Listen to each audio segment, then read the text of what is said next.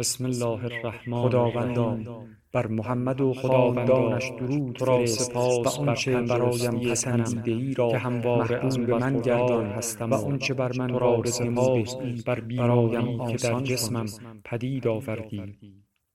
در تردید بودم که آیا راهی را که مذهب در برابرم قرار نداد هنر خواهد توانست در برابرم قرار دهد فصل زمستان را در پاریس سپری کرده عظیمت به انگلستان به ایتالیا و بار دیگر کتابهای بسیاری را مطالعه کردم تصور نمی کنم بر معلومات محفظه شده در این حال را به تغییر خود نپذیرفتم به نظرم رسید. این زمان بسیاری بود امواج نور بانشی از میان شکافی در بلندیها که حاضر بودم بمیرم ولی از آن چشم نپوشم تصویری همانند فولاد مزار چطور می توانم برای شما تشریح مسهور زیبا چه زیبایی های عالم گشتم.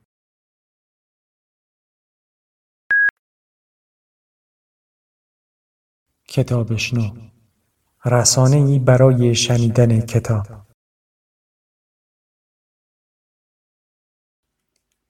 اسلام دینی بود که با نی محمد صلی الله علیه و آله و سلم وارث ابراهیم و مظهر دین توحید خدا و وحدت خلق در تاریخ انسان پدید آمد.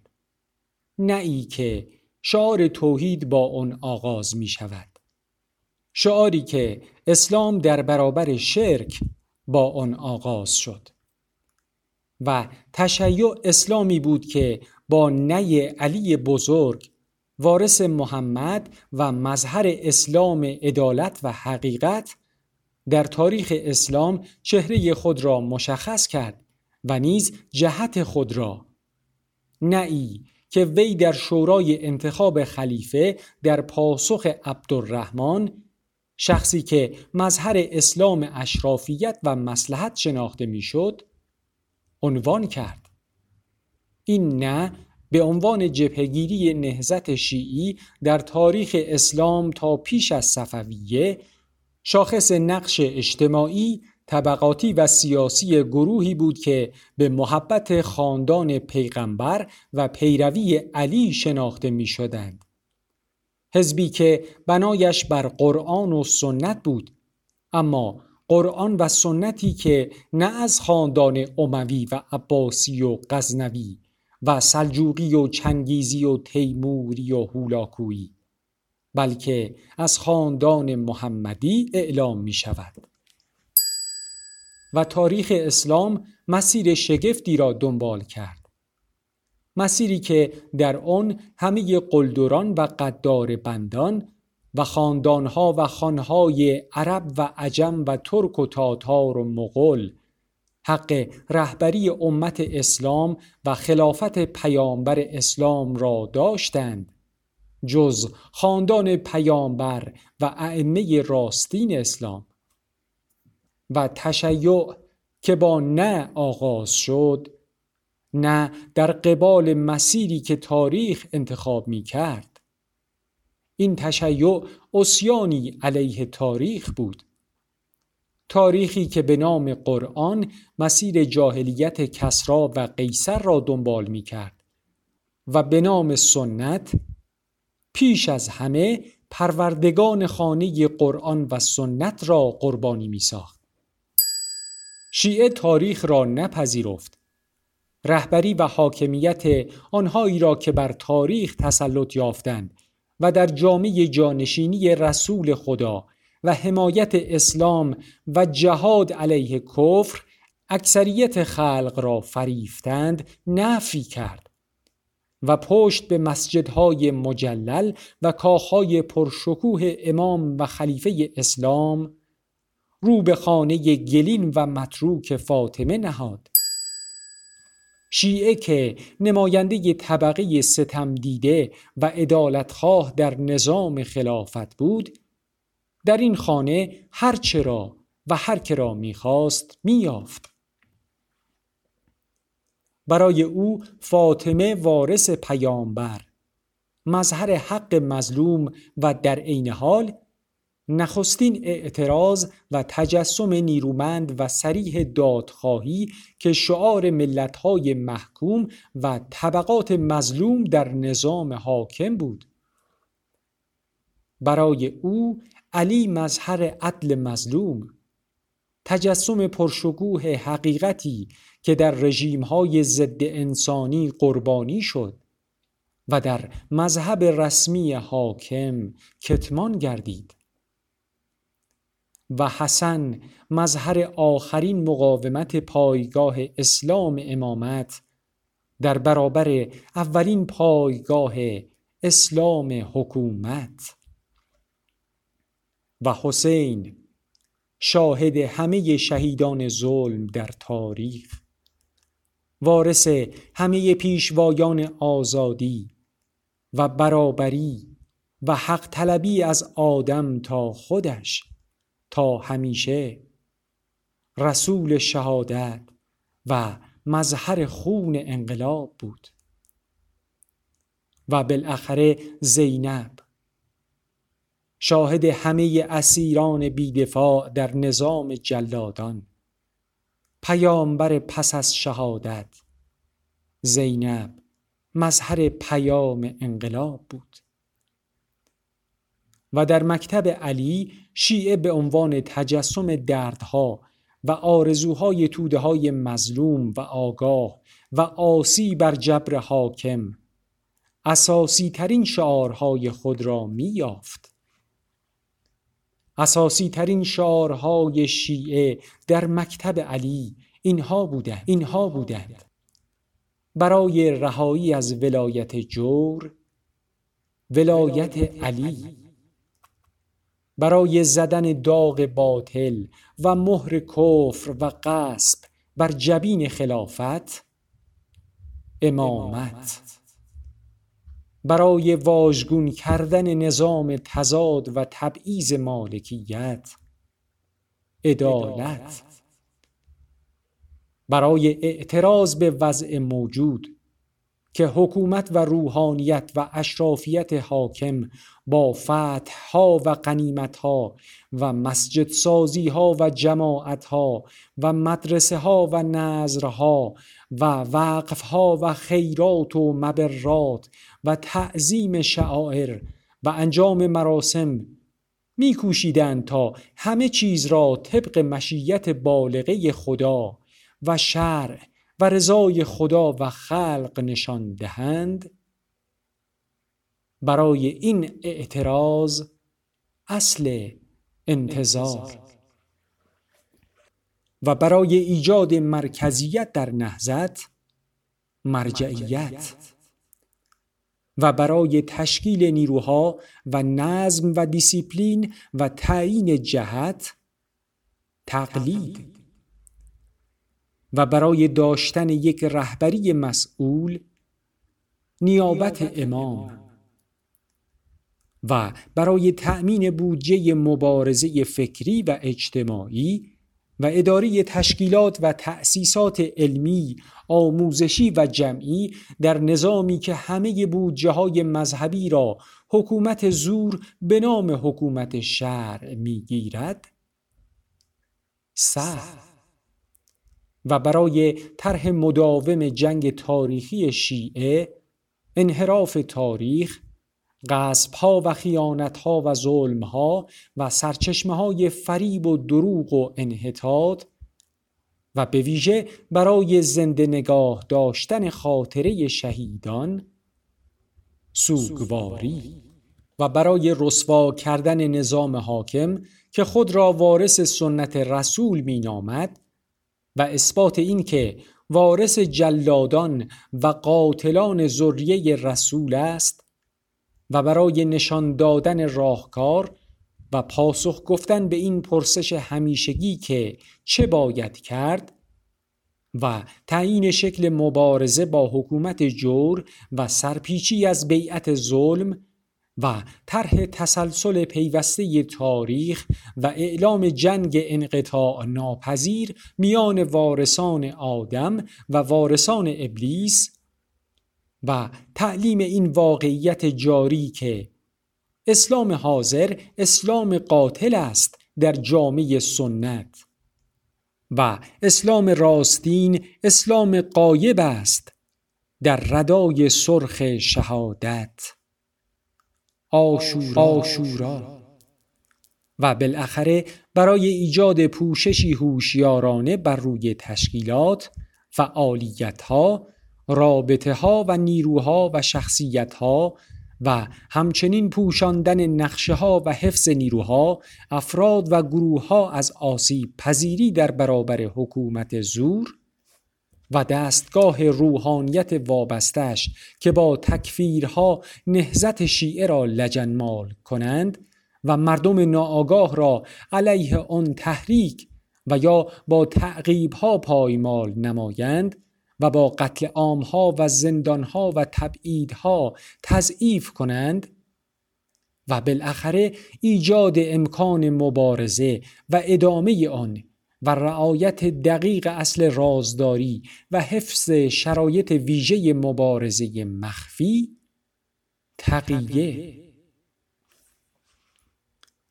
می بینیم که شیعه علوی در طول هشت قرن یعنی تا صفویه نه تنها یک نهزت انقلابی در تاریخ است و در برابر همه رژیم های استبدادی و طبقاتی خلافت اموی و عباسی و سلطنت غزنوی و سلجوقی و مغولی و تیموری و ایلخانی که مذهب تسنن دولتی را مذهب رسمی خود ساخته بودند شیعه علوی جهادی مستمر در فکر و در عمل بوده است. بلکه غیر از این همچون یک حزب انقلابی مجهز آگاه و دارای ایدئولوژی بسیار عمیق و روشن و شعارهای قاطع و سریح و تشکیلات و انضباط دقیق و منظم رهبری اکثر حرکتهای آزادیخواه و عدالت طلب توده های محروم و ستمدیده را به دست داشته و کانون خواستها و دردها و سرکشیهای روشنفکران حق طلب و مردم عدالت طلب به شمار می آمده است. و بدین گونه در طول تاریخ هرچه زور، فشار، حق کشی، قصب حق مردم، بهرهکشی از دهقانان، نظام اشرافیت، تضاد طبقاتی، اختناق فکری تعصب فرقه‌ای وابستگی علمای دینی به حکام دنیایی و فقر و ذلت توده ها و قدرت و ثروت حکام خشنتر و وقیهتر می شده است جبهگیری شیعه قویتر و شعارهای اساسی نهزت اثر بخشتر و مبارزه شیعیان حادتر و سنگینتر می شده است. و از صورت یک مکتب فکری و علمی و مذهبی ویژه روشنفکران و خواص به عنوان فهم درست اسلام و فرهنگ اهل بیت در برابر فلسفه یونانی و تصوف شرقی به شکل یک نهزت سیاسی و اجتماعی عمیق و انقلابی در میان توده ها و به ویژه روستاییان توسعه می یافته است. و قدرت‌های زور و روحانیت‌های تزویر را که به نام مذهب سنت بر مردم حکومت می‌کردند بیشتر به حراس می‌افکنده است. و این است که حتی خلفا و سلاطین شبه روشنفکر و آزاداندیشی که یهود و مسیحیت و مجوس در دربارشان آزادی و حرمت و نفوذ داشتند و حتی دهریون را آزادی بیان می‌دادند از شیعه چنان به قیز و خشم یاد می کنند که تنها قتل عام ساده آنان قلبشان را آرام نمی ساخت و زنده پوست کندن میل به چشم کشیدن زبان از قفا بیرون کشیدن و شم آجین کردن سیاست های رایجشان بود. و مورخان و فقیهان و حتی فیلسوفان و عارفان دستگاه نیز هر گونه اتهامی و جعلی و سابقه ای را برای بدنام کردن شیعه عبادت می شمردند. و این است که سلطان محمود غزنوی اعلام می کند که من انگشت در جهان کردم و شیعی می جویم و فقیه تسنن دولتی فتوا می دهد که ازدواج مسلمان با اهل کتاب از یهود و نصاری و مجوس جایز است. اما با زن شیعی حرام.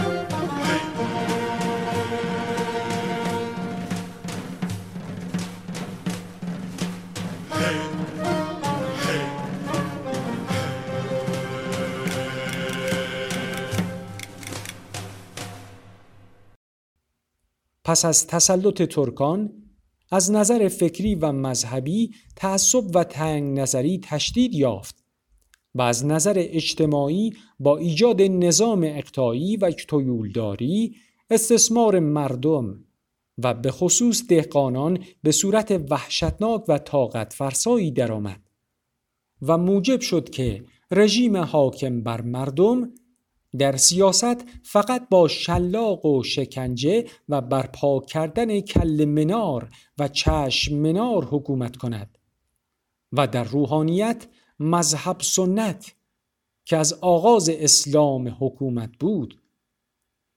این مذهب سنت به صورت منحدترین عقاید و احکام تعصب آمیز و خشن درآید. و وسیله ای شود برای توجیه وضع ضد انسانی حاکم و تطبیق با رژیم ددمنشانی ترکان غزنوی و سلجوقی و مغولی و ماده مخدری برای مردم و آلت قتالی برای هر فکری یا حرکتی که مصالح زورمندان و منافع مالکان و صاحبان اقتاع را تهدید می کند. و این بود که در این دوران شیعه در شکلها و گرایشهای مختلف معتدل یا افراطی مظهر قیام و شورش و مبارزه توده های قارت شده و ستم دیده بود و به خصوص در میان روستاییان نفوذ و گسترش شگفتی یافت و به صورت های گوناگونی از متن توده و در برابر قدرت به پا خواست.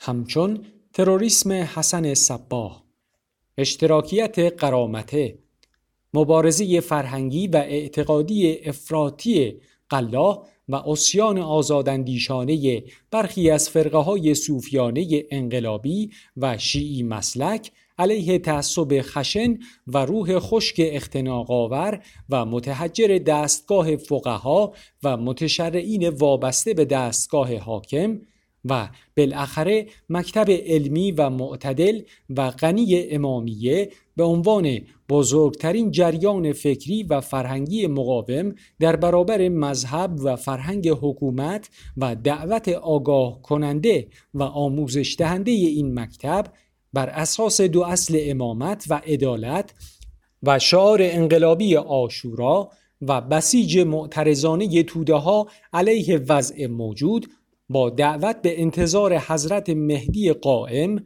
و طرح مسئله انتقادی علائم ظهور و آخر الزمان و زنده داشتن امید به فرج بعد از شدت و فکر انتقام و انقلاب و زوال قطعی جور و محکومیت جبری قدرت‌های حاکم و گسترش عدالت با شمشیر و آمادگی همه ستم دیدگان و عدالت خواهان منتظر برای شرکت در انقلاب. به طوری که در برخی شهرها چون کاشان و سبزوار که شیعیان قوی تر بودند جمعه ها اسب سفیدی را زین می کردند و تمامی مردم شهر شیعیان معترض و ناراضی و منتظر علا رقم حکومت مذهب حاکم دستگاه حاکم از آن وحشت دارد.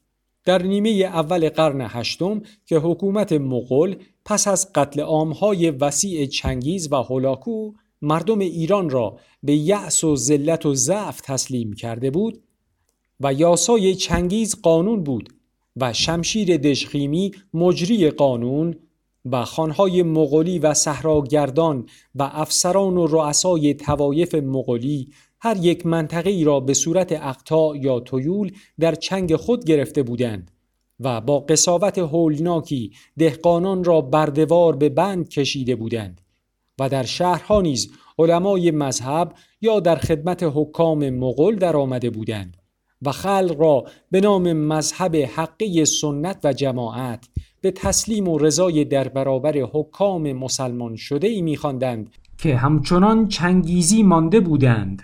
و تنها برای ارزای احساسات دینی مسلمین در ازای نابود کردن تمدن و ایمان و اخلاق و جامعه و هستی مسلمین ختنه می کردند گروهی نیست که تقوا آنان را از همدستی با حکام و ستمکاران مانع شده بود به انزوای زهد و خانقاه های تصوف خزیده بودند و غیر مستقیم راه صاف کن تجاوز و زمین ساز جنایت بودند و مردم را در زیر تازیانه جلادان و چپاولگران مغولی و فریبکاران روحانی تنها گذاشته بودند.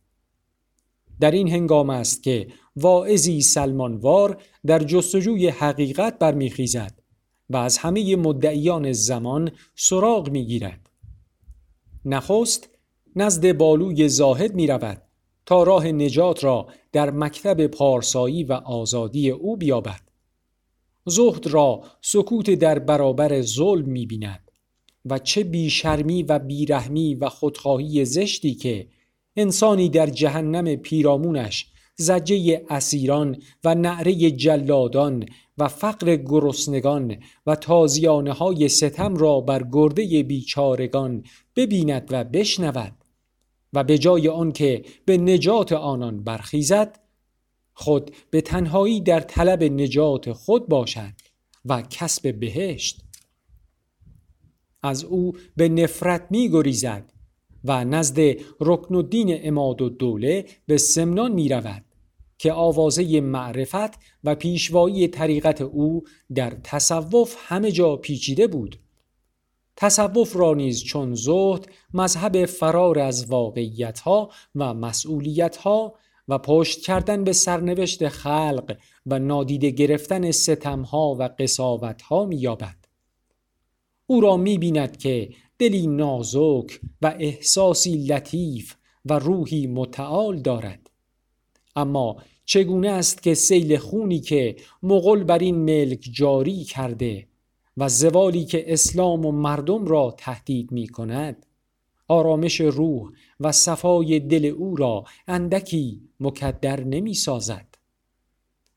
از او به نفرت می گریزد و به خدمت شیخ الاسلام امام قیاس الدین حب الله هموی به بهرآباد می رود تا نزد او احکام شرع مبین و فقه مذاهب فرقه اهل سنت را فرا گیرد و به چشمه اصلی حقیقت راه یابد.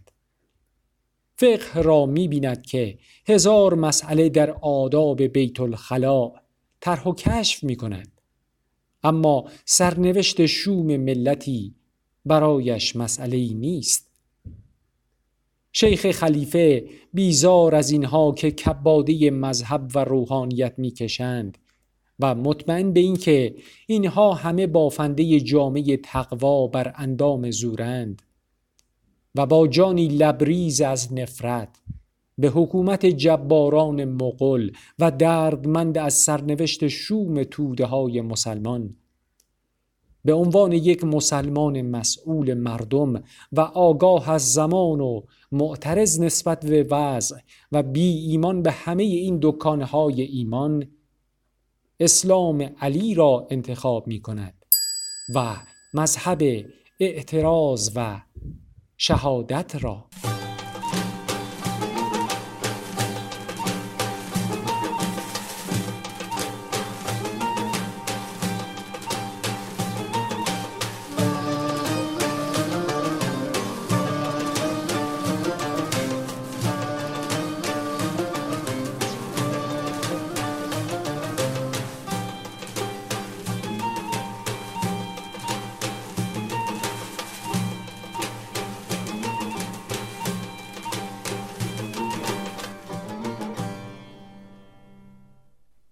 در جامعه یک درویش ساده تنها و غریب به سبزوار می آید.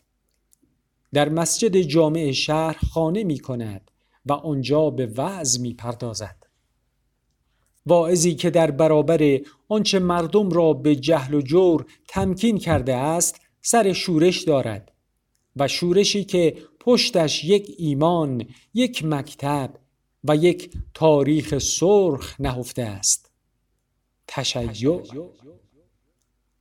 توده های محروم اندک اندک آگاه می شوند راه می یابند و در نتیجه یک قدرت جدید و تهدید کننده را به وجود می آورند ملاهای رسمی به کار همیشگی خود آغاز می کنند شایع سازی و سپس فتوا و در آخر ذبح شرعی. این شیخ در مسجد حرف دنیا می‌زند. این شیخ در مسجد حدث می‌زند و به خانه خدا اهانت می شود این شیخ دین مردم را آشفته می سازد ملاها کوشیدند تا مردم را به او بدبین کنند و زمین را برای نابودیش فراهم سازند و دست حاکم مغل را به جان او باز کنند. به حاکم مغل نوشتند که او از مذهب حقه اهل سنت و جماعت منحرف است و هرچه میکوشند متنبه نمی شود و در مسجد تبلیغ دنیا می کند و افکار رافزیان را نشر می دهد. او محدور و دم است بر سلطان سعید است که این مصیبت را از دین بردارد دامنه شایع سازی و تحریک مردم بالا می گیرد. اما دعوت شیخ که به آگاهی و ایمان و نجات بود هر روز دلهای محروم و دردمند روستاییان را بیشتر به خود جذب می کند. تا ناچار سهرگاهان که مردم مشتاق وی همچون همیشه به سراغ وی می روند او را در مسجد کشته می بینند.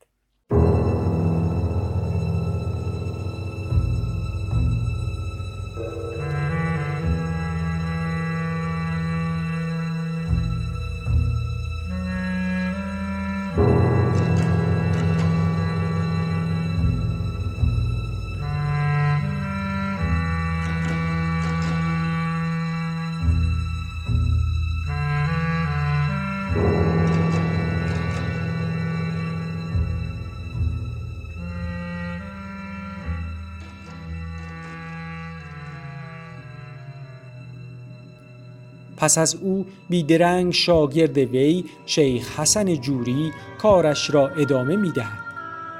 وی اعلام بسیج می کند سازمان می دهد و مبارزه را مخفی می سازد و خود در شهرها می گردد و همه جا بذر آگاهی و انقلاب را بر مبنای تشیع می پاشد زمینه فکری اکنون آماده است. و انقلاب در دلها به بند کشیده شده و در زیر پوشش تقیه انتظار می کشد. یک جرقه کافی است. خواهرزاده حاکم همچون همیشه وارد ده باشتین می شود. دهی در جنوب غربی سبزوار به فاصله شش فرسنگ. با دسته ای وارد خانه عبدالرزاق می شود. از روستایان پاک و قیوری که هنوز ذلت حکومت بیگانه و انحطاط تبلیغات مذهبی حاکم در آنان اثری تباه کننده ننهاده است. از آنان تعام می‌خواهند. تعام میآورند. شراب می طلبند.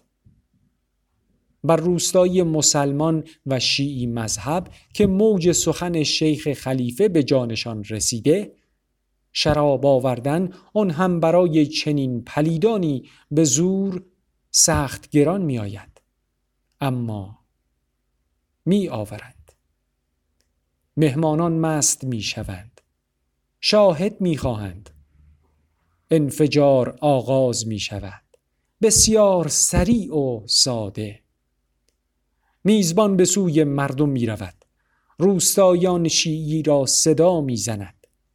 فریاد می کند که حاکم مغل زنانتان را می طلبد. چه پاسخی می دهید؟